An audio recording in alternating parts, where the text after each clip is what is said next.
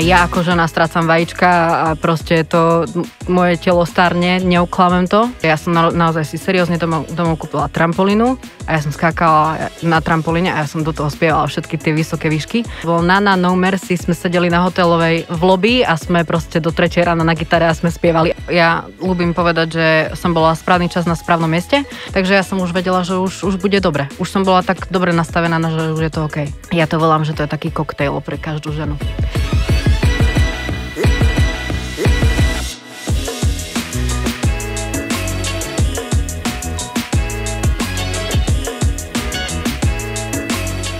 Srdečne vás všetkých pozdravujem, milé akčné ženy. Počúvate a pozeráte Akčné ženy podcast. A dnes sa budeme rozprávať o hudbe, ale takisto aj o tehotenstve. Vítam pri sebe Niku Karch. Pozdravujem ťa. Ahoj. Nika Karch. Ja keď som počula prvýkrát tvoje meno, tak hneď sa mi vybavila Mafia Corner a Rednex a tak ďalej. Takže ako som už spomenula, si speváčka dlhé roky. Áno. Uh, tak povedz nám aj ty sama, že s koľkými uh, kapelami si spolupracovala, ako dlho už vlastne pôsobíš ako speváčka? No, dlhé roky momentálne a veľká pauza, asi ako všetci, ale začínala som, uh, spolupracovala som s Desmodom, s Beatkou Dubasovou som mala vlastné turné, s Robom Batovským, bola som hostkou Karla Gota na koncerte v Michalovciach, Mafiu Corner, ako si spomínala. Mm. No a vlastne po svadbe pred 3,5 rokmi o, som dostala veľkú ponuku a spievať v Rednexe, kapela z 90 rokov, takže tu som využila a v podstate tak všetko, keď som stále robila nejakú pesničku a dávala von, tak to tak všetko nejak sa zabrzdilo, lebo toto bolo pre mňa aj veľká príležitosť a v podstate už na vlastné veci nebolo ani čas. Uh-huh. Dobre, čo znamenala tá spolupráca s Rednexom? Musela si začať nejakým spôsobom cestovať teraz po celom svete? Ako to vyzeralo? Ako vyzeral tvoj život? Áno, tak začiatky boli také, že vlastne som sa možno niekoľko mesiacov pripravovala, dostala som texty, vymýšľala sa mi outfit, celé moje meno, lebo ja tam mám svoje meno, volám sa tam Zoe. Prečo máš tam iné meno? A každý vlastne náš člen má svoje meno, ktoré je internacionálne. No. Takže tak asi kvôli tomu. No a vlastne každý máme za sebou nejaký príbeh, svoj outfit na stageovi, takisto a to a to takéto, takéto je trošku iné, ale zvykla som si rýchlo, veľmi rýchlo na to, aj na, aj na svoju Zoe, aj na seba, keď vystupujem ako Zoe, som úplne nesputaná. Na pódiu vystrajame, beháme, skačeme, spievame, ale samozrejme aj to naše také skakanie má svoje pravidla. Takže tak, no a áno, po niekoľko mesiacov som sa pripravovala a potom som v podstate išla, prvý koncert bol tuším v Rakúsku, ďalší Fínsko, to bolo tak, že 3 týždne odstup. A potom to už išlo víkend čo víkend, piatok, sobota, niekedy som bola v troch štátoch akože cez víkend. Potom sme išli, mali sme raz turné po Japonsku, potom minulý rok sme boli v Brazílii, proste stále nejaké veľké, presne takto pred rokom som spievala, sme mali veľké turné po Anglicku. A to bolo krása, lebo to boli tie, o, to sa, to bola 90 roky, veľká šnúra, iné kapely samozrejme. Ja už poznám vlastne všetkých, na ktorých som vyrastala, tak teraz sú to moji kolegovia. No a tam sme mali brutálne haly. Ja som spievala na Wembley proste, ja som bola úplne, že no nádherné, proste krásny, krásny život. No čiže vlastne všetky tie hviezdy ty teraz môžeš stretávať v zákulisí. Aké to je? Áno, no super. Koho si stretla? Koho si stretla? Povedz. Ježiš, tak uh, ja akože, ja ich všetkých poznám, ja ich poznám z hotelov, ja ich poznám z večerí, ja ich poznám z spoločného cestovania. Ježiš, no úplne zlatý je napríklad Mr. Prezident, toho milujem, ten je strašne, strašne zlatý. Coco Jumbo. uh, Headway, to akože neviem tiež takéto zákulisné, ale ten je napríklad strašne svojský, ale ten má, akože on keď mi začal rozprávať svoj životný príbeh, on má strašne veľa Ferrari napríklad a neviem čo všetko. Tak akože je to zaujímavé. On je veľký spevák, no. Je to zaujímavé vedieť o takýchto ľuďoch takéto veci. Alebo napríklad o, spevačka z Ace of Base, tak tá proste po, za mnou prišla po koncerte, ďakovala mi, že aká som, že, aká som úžasná, ak sa to páčilo, koľko energie, aký, aký mám hlas. Ja som tak na pozrela, pre Boha, kto ma chváli, Ježiš, to není možné.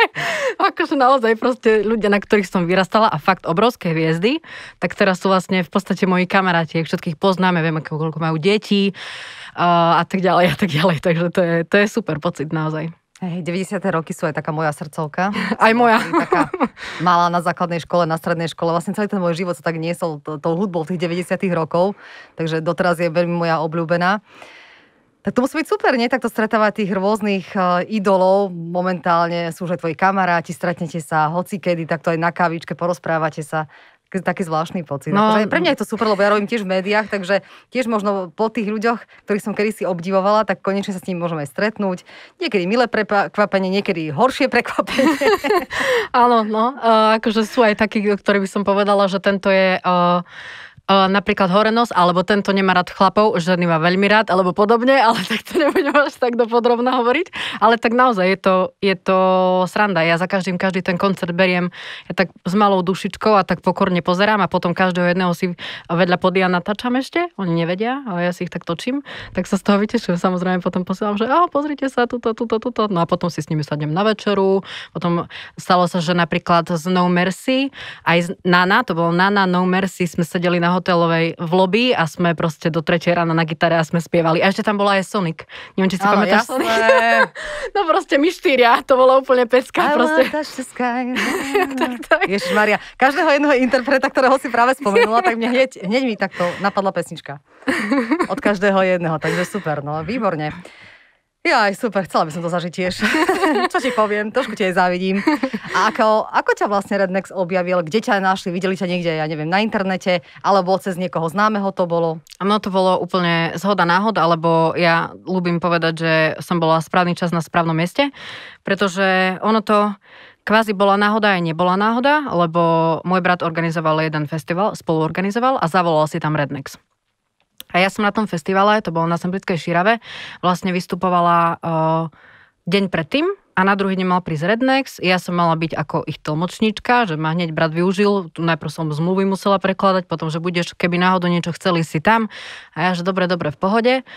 No a vlastne Rednex oni došli, ale došli ešte bez pevačky, ona meškali let, nejako inak priletela a vlastne oni chceli ísť najprv, že wellness, mali tam deň a pol, takže akože wellness, potom, že zvukovka, no ale čo teraz není ich spevačka a ja som tak, že tak akože ja vám môžem zaspievať, keď chcete, iba ako nastaviť si mikrofón na tej zvukovke. A oni že, oh, čo v pohode, ke, vieš spievať? A že, no neviem, či viem, ale akože zaspievam vám. No tak, tak som mi najprv povedala, potom som si buchla hlavu o stenu, že preboha, to bude, bože, čo som to povedala, akože Rednexu, že ja im teraz idem zaspievať. No a spievala som Wish You Were Here a dospievala som. Ešte predtým som si rýchlo pozerala text, aby som náhodou nezaudla po tých rokoch. A oni hneď sa ma opýtali, akože, či nechcem byť ich súčasťou. A ja si myslím, jo, aký zlatý, že tak akože mi teraz dávajú takú, že áno, moja zlata, dobre, dobre, ale oni to naozaj mysleli vážne a potom to už išlo ďalej, ja sa to nabaľovalo. Už som potom musela kontaktovať aj, respektíve manažer kontaktoval hlavne, hlavného šéfa, ktorý je švedský producent. A vlastne ten uh, ma chcel vidieť, počuť, ale on žije každého štvrť roka na inom kontinente, takže to som vlastne formou videí mu nahrávala seba. Ako spievam, potom či sa viem vôbec hýbať, tak akože to všetko chcel vidieť, no a on tiež odsúhlasil, že teda áno a už to išlo to ďalej tá príprava, ktorú som spomínala na začiatku. Dobre, čiže čo vlastne všetko si ty musela absolvovať? Predpokladám, že naučí sa všetky tie pesničky na spameť. Aké to bolo? Bolo to ťažké, alebo, alebo ti to išlo tak akože v pohode? O, najprv som sa veľmi zlákla, pretože veľa pesničiek je strašne vysoko postavených, posadených a ja aj keď rozprávam, počuješ, že mám nižšie hlas. Ale tak chodila som aj na spev, snažila som sa, doma som si to cvičila, takže akože dala som to, stále som bola rada, že už som teraz dala Spirit of the Hawk, že toto už je najväčšia meta, to už vyššie nepôjde, takže super, dala som to. A potom ale druhá fáza, že akože dobre, už som sa to naučila, však tie pesničky som kvázi aj poznala všetky, to ich je veľa, tak, takže jasné. ktoré sú známe, ale sú tam samozrejme na koncerte také, ktoré ľudia nepoznajú, takže tie som sa musela doučiť. Ale čo bolo ešte horšia časť, bolo to, že vlastne som sa musela naučiť spievať tie pesničky a skákať, lebo vlastne tam sa strašne, strašne hýbeme. Hore, dole, meníme strany, meníme pozície, proste je to jedno veľké show, akože bláznovstvo na tom pódiu, čo sa deje, to vlastne robíme asi my ako jediná z tých kapiel z 90 rokov. To aj, aj tí všetci Ace of Base a Mr. President, každý hovorí, že my sme akože headlinery každého koncertu, lebo dáme takú pecku nakoniec, že ľudia odpadnú z toho. Ale toto bolo najťažšie. Ja som na, naozaj si seriózne domov, domov kúpila trampolínu a ja som skákala na trampolíne a ja som do toho spievala všetky tie vysoké výšky, lebo sa to vlastne, všetko sa dá naučiť kvázi, len keby ma tak rovno šupli na podiu, nedám to. Pozri sa teraz, rozprávam a som a mi už akože teraz nevládzem pomaly rozprávať. Ale dobre, no tak to aj to brúško teraz robí. Mm. O tom sa ešte budeme rozprávať. ale, ale no akože bolo to jasné, že aj na svojom koncerte, alebo keď som niekde spievala, tak som sa trošku hýbala, ale trošku hýbať a robiť toto, čo robím teraz a utekať je, je veľký rozdiel. Takže ja som sa musela naučiť sklbiť to. Toto bolo potom ďalšia to taká ťažšia časť toho celého. No ja keď som počula, že Rednex má speváčku, tak som si ani nevedela predstaviť, že ako tam sa spieva, lebo oni väčšinou majú také bláznivé pesničky. Majú také pekné, hej, tá Wish You Were Here, taká pomalá, ale väčšinou od nich počuť také tie naozaj také tie, že skákačky. Ano. Že či sa to dá naučiť. A potom vlastne po takom koncerte, ako to vyzerá? Si zničená, unavená, čo potrebuješ po koncerte? Uh, uh, po koncerte nie som zničená, lebo to je adrenalín. Svalovica je?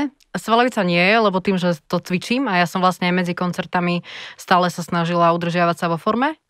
Takže ja som aj doma cvičila, stále, aj keď som akože nekoncertovala, čiže nie som zničená. Ako tak, Svalovica nie zničená som, lebo aj tak to je vždy inak, keď človek vidie na to pódium ako to, čo robí doma a chystá sa. Chystá si doma, lebo vidím na to pódium a toto ľudia a to ma hneď strhne a ja som úplne mokrá po prvej pesničke sa. Takže e, je to tak, ale nie som nejako úplne že zničená, že teraz rýchlo spať, práve že vôbec taký adrenalín je vo mne, že to... Ale to podľa mňa všetci, kto podá nejaký výkon, aj športovec, podľa mňa to takisto má, že napríklad teraz si by si mali zľadnúť, no nepôjde to.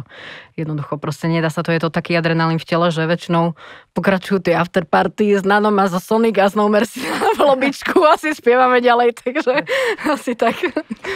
A to cestovanie si ako vnímala? Bavilo ťa to? Alebo napríklad ja som z cestovania veľmi unavená. Tak toto bola asi e, tá ďalšia ťaž, ťažká časť, pretože akože spraviť koncert a tak to je ešte OK, ale vlastne tým, že cestujem z Nitry na, do Viedne na letisko a potom niekedy ideme, máme priamy let, niekedy nemáme priamy let, niekedy máme veľmi skorý let. A niekedy to vyzerá tak, že proste letím celý deň, vrátim, e, prídem na hotel, Ubytujeme sa, rýchla večera, utekáme na zvukovku, po zvukovke, sprcha, prezlieca, koncert. A je to také, a na druhý deň vlastne, no samozrejme tie afterky, potom o 4 ráno som rada, že ľahnem do postele a o 6 mám budík, lebo vlastne máme ďalší let a musíme sa premiesňovať. Príde pre nás stále šofér, ten nás zoberie na letisko a to a to ale vlastne toto to je naozaj akože ťažké to cestovanie. Ja som stále tak, že prišla som domov nedelu a tak do útorka mi nikto nevolal to naozaj vedeli, že mi nemôžu volať, lebo ja som mimo. uh-huh. No, vypadla mi teraz otázka, ale ja na to prídem hneď.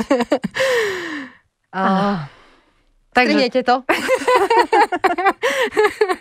takže hej, cestovanie bolo veľmi ťažké, náročné. Presne, máme rok 2020, covidový rok.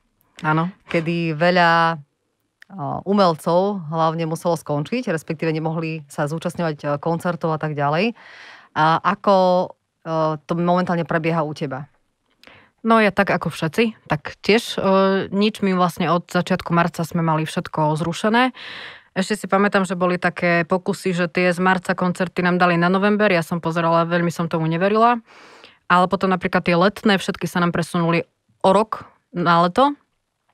Ale No nikto nevie, čo ešte bude a ako to bude, ale kvázi v mojej situácii, čo mne a čo ja som všetko začala hneď riešiť, ak prišiel COVID, tak mne to ako, nechcem povedať, že mi COVID vyhovuje, pretože to by som, to určite nie, ale že mi takto dobre zapasovalo, že vlastne aby som nebola schopná vôbec ani len koncertovať. Takže mne to tak nejak vyšlo, že že v podstate som neprišla ani o jeden koncert. Samozrejme mi je ľúto za chlapcami a my sme v denodennom kontakte stále a asi uh, facetimujeme alebo máme nejaké ešte hovory, ktoré spolu absolvujeme.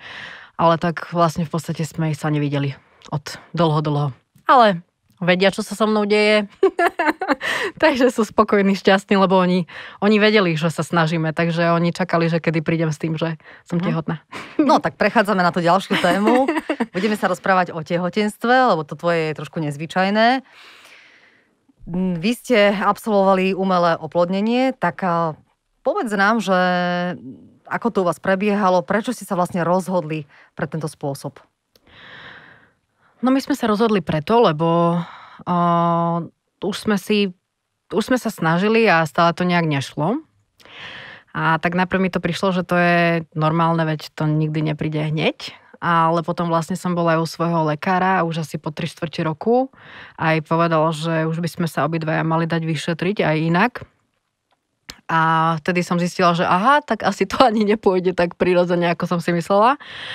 No a vlastne išli sme na kliniku Ginker do Nitry, ktorá nám bola odporúčaná mojim ginekologom a vlastne tam nám aj povedali, že my teoreticky šancu máme, ale je taká, no proste je tam šanca, že sa to stane prirodzene, ale nemusí sa to stať, môže sa to stať o mesiac, môže sa to stať o pol roka, alebo aj o 5 rokov.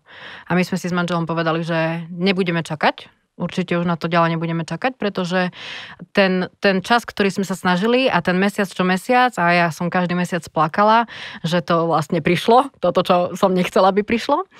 A vlastne aj Uh, bolo to proste ťažké na psychiku celkovo, že stále to proste čakala som, že sa stane niečo iné a nestalo sa a sme si povedali, že nebudeme čakať, lebo ja som každý mesiac aj stále cítila, že aha, toto už je ten príznak, už to mám a už som asi tehotná, lebo raz som sa povracala si z tohto z hamburgeru a normálne my s manželom obidve šťastní na seba pozreli, je to to? Asi áno.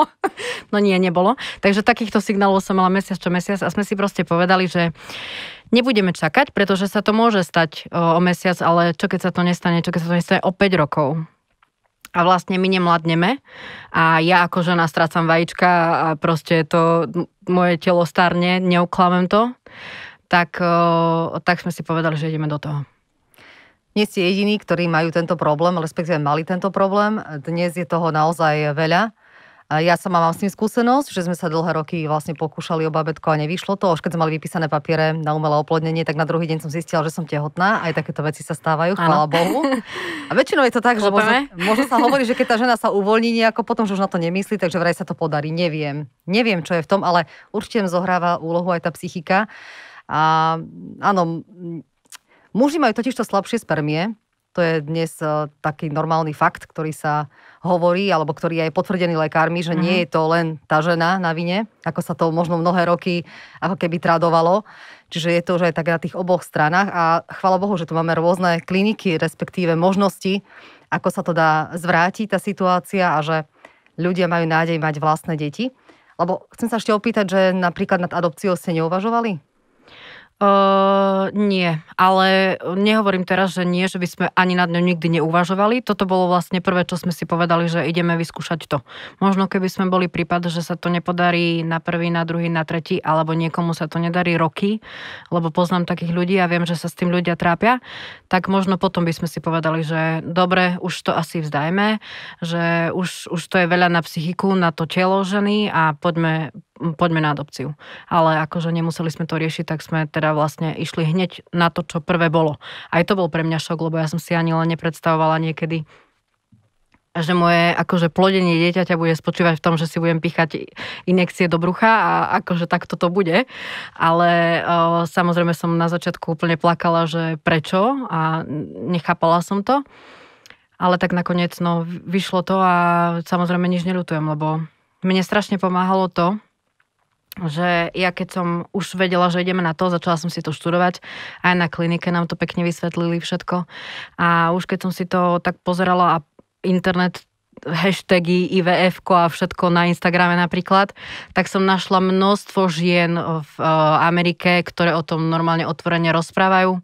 Každá svoj príbeh, niektorý šťastný, niektorý bohužiaľ nie až taký šťastný, až po ženy, ktoré to po 8-10 krát úplne vzdali a povedali, že budú bez detí. Ale mne to tak pomohlo strašne, že tie baby, mi to prišlo ako zrazu normálna vec, že áno, veď to je normálna vec, sa to deje všetkým dookola, veľa ľuďom sa to deje dookola nás. Takže o, poďme sa o tom rozprávať, lebo už, už, mi, už to pre mňa nebol taký šok. A už keď to už naozaj prišlo k tomu, že už sme začali pichať inekcie, tak mi to prišlo ako normálna vec. A môj manžel bol hlavne tak strašne dobre nastavený, že on sa z toho tešil, že konečne sa niečo deje a uvidíme možno výsledok. Takže ja som už vedela, že už, už bude dobre. Už som bola tak dobre nastavená, že už je to OK. No akurát som sa na to chcela aj opýtať, že vlastne ty, vy keď ste sa rozhodli pre umelé oplodnenie, tak iste ťa informovali o tom, ako to všetko prebieha, čo tam všetko budeš potrebovať a absolvovať, hlavne ty, chlap nie. On sa teší samozrejme. Ale ženo to všetko čaká, tie fatálie s tým spojené. Tak eh, nemala si taký strach do toho ísť, alebo už si bola taká ako keby nadšená, že už, že už si tomu verila, že môžeš naozaj otehotnieť? No ako som vravela, že asi veľkú rolu zohral aj partner v tom, že ma na to pripravilo, že veď sa niečo deje, takže ja som dobre bola nastavená tiež už skrz neho a aj skrz toho, že už mi to neprišlo také strašné, už mi to prišlo, že dobre a samozrejme, že bol tam taký rešpekt, lebo nevedela som, že čo so mnou bude a či tie hormóny so mnou spravia neviem ani ja sama čo, lebo vlastne budem prehormonovaná kvázi. Ale všetko dobre. aj celkovo aj nastavenie bolo dobré, aj žiadne naladičky som nemala, ale tak ja si myslím, že skôr to je individuálne. Že oni vlastne aj ten na klinike, oni každej žene preto robia krvný obraz, aby jej nastavili to množstvo hormónov, aké ona potrebuje. Ja to volám, že to je taký koktejl pre každú ženu. Takže mne môj koktejl vyhovoval a ani ma, ani ma to nebolelo, ale myslím si, že tá bolesť to by bolo najmenej to, akože žena prežije všetko a keď si predstavím, že ešte len pôrod je predo mnou, to, takže to nič, to nejaké ihličky do brucha nevadí. Skôr som sa bala o tú psychiku a skôr som sa bala o to, že ako to dopadne. Akože toto je jediné mňa tak, že len nech to dobre dopadne. Ale ja som bola pripravená na alternatívy aj, že to nevíde lebo tak sú prípady, však vieme všetci, že sú prípady okolo nás, že to nevidie hneď na prvýkrát, takže ja som bola aj tak pripravená. Ja ešte si pamätám, že keď som bola na krv, čo mi vlastne hneď mali zavolať, že ako to dopadne, z kliniky, tak uh, som sa tam pýtala sestričky, že a potom vlastne postup je aký, že keď, keď to teda nevyšlo a potom čo, idem hneď, lebo však mala som membria zmrazené, hovorím, že idem hneď, alebo že čo, ona sa na mňa pozrela, vy prečo toto sa vám pýtate, vidie to, budem vám volať, dobre bude.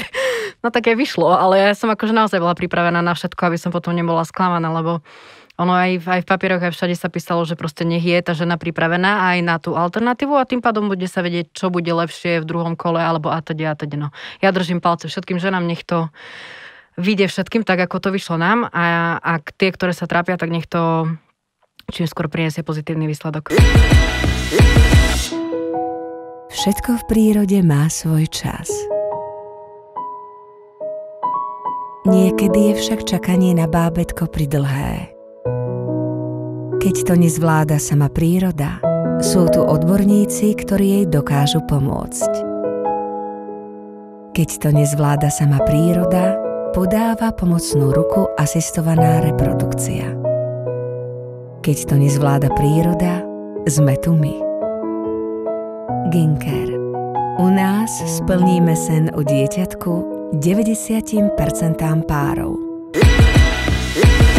No aký bol tvoj prvý pocit, keď vám oznámili, že bábetko čakáš? Naozaj. tak som kričala. Ešte potom si pamätám, že t- som stretla tú sestričku o ďalších 10 dní, keď som prišla na ultrazvuk a ona mi povedala, vy ste boli taká zlatá v telefóne. Ale hej, lebo tým, že som to nečakala, že naozaj manžel bol presvedčený, on bol viac pozitívnejšie naladený ako ja. Ale ja teda nie. A tak som úplne som sa plakala som jej do telefónu a som, že naozaj, naozaj, bože, ďakujem, ďakujem. No a potom som si to tak nejak postupne uvedomovala, ale aj tak som tomu stále neverila, lebo keď si žena prejde nejakým takým týmto, že sa tak dlho snaží a za, za tie mesiace, roky má stále nejaký príznak v hlave. Jasné, poznáme. Tak to potom akože neverí. Takže ja som, ja som, aj tak som si až potom urobila test. Nerobila som si po transfere, ale až potom, keď mi oznámili, že som. A vlastne až kým som nešla na ten ultrazvuk, som si spravila niekoľko a dúfala som a čakala som, že kedy začnem vrácať. alebo že kedy mi začne vadiť pachy, alebo všetko. A nič neprišlo. Ani mne. Strašia nás a nakoniec nič z toho.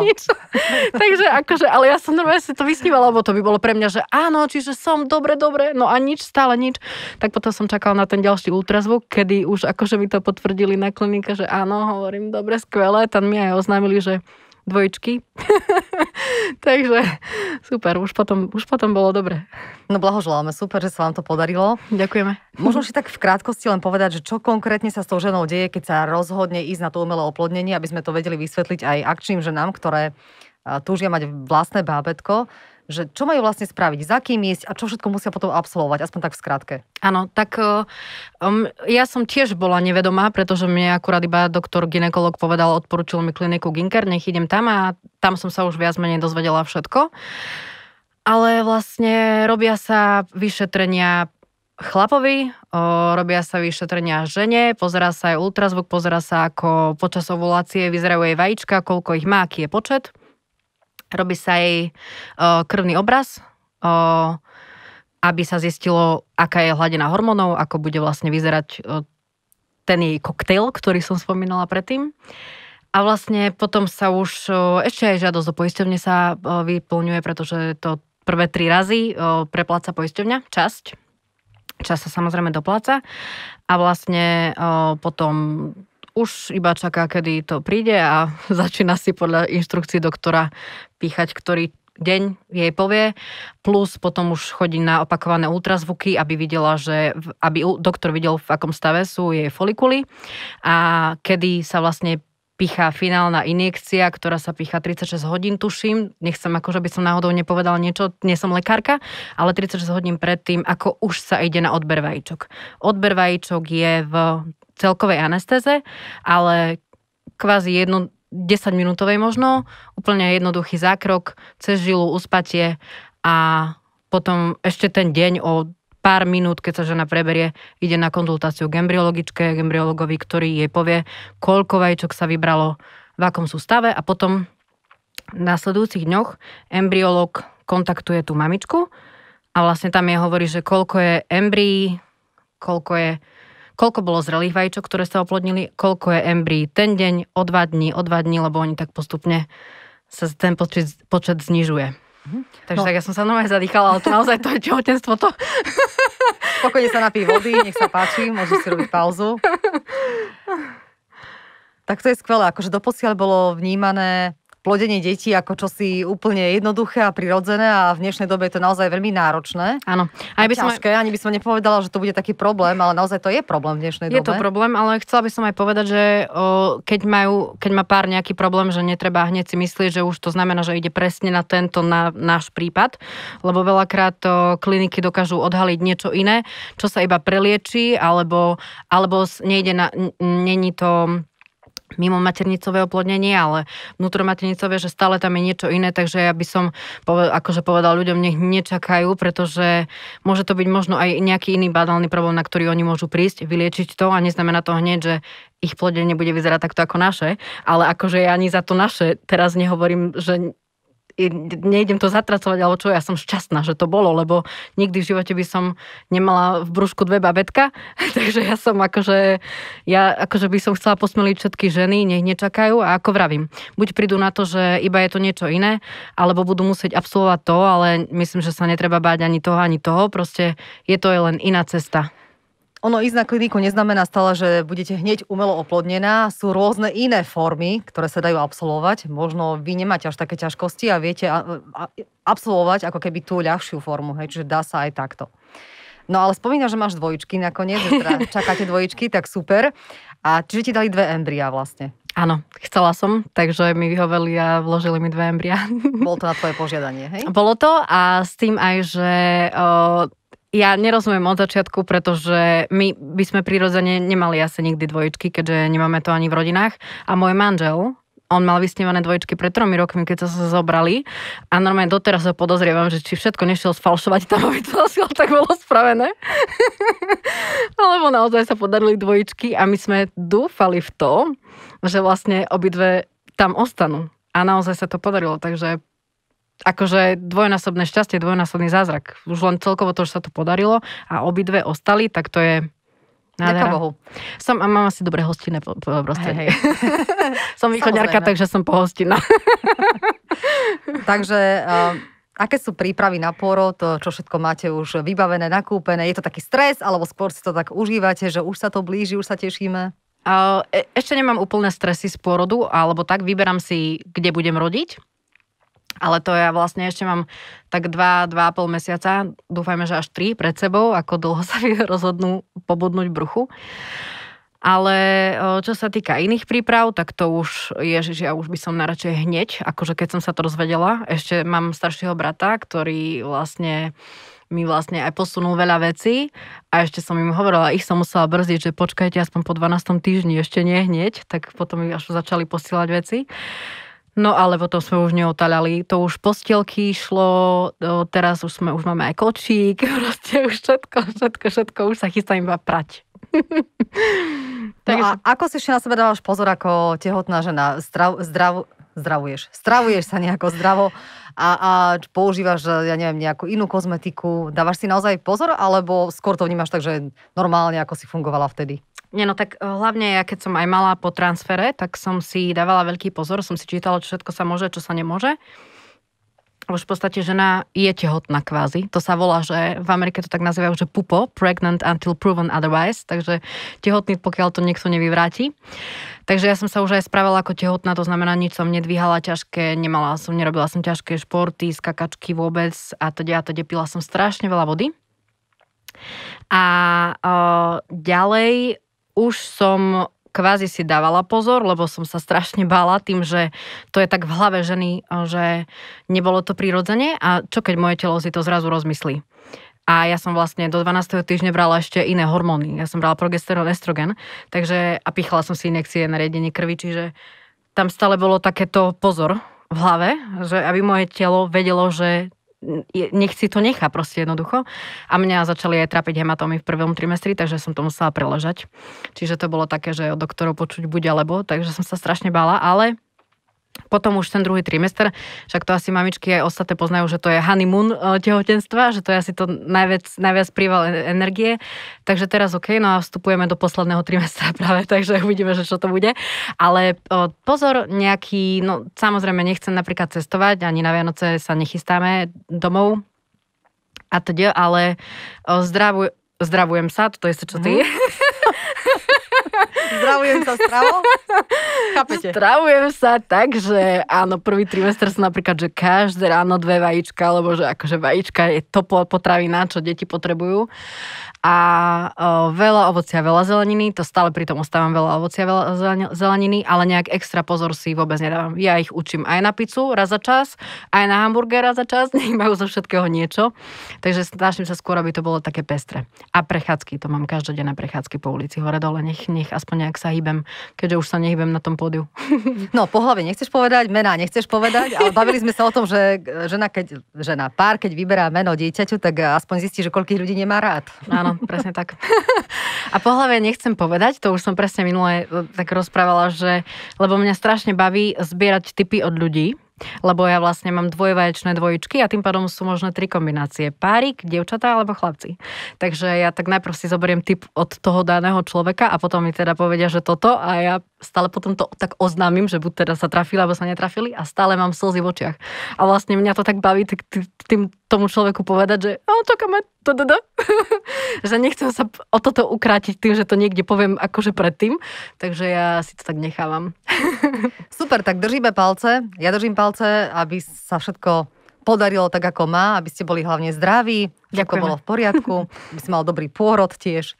A potom, aby ste to zvládli, tú starostlivosť a tú výchovu lebo pre každého je to ťažké, ale dá sa to zvládnuť, lebo sme museli, tak sme to zvládli. Áno. Takže držím palce. Ďakujem. Hostom dnešného podcastu bola Nika Kar, ktorá je speváčka, takže sme sa rozprávali aj o hudbe, ale aj o umelom oplodnení. Pozerali ste a počúvali ste Akčná ženy podcast. Majte sa pekne.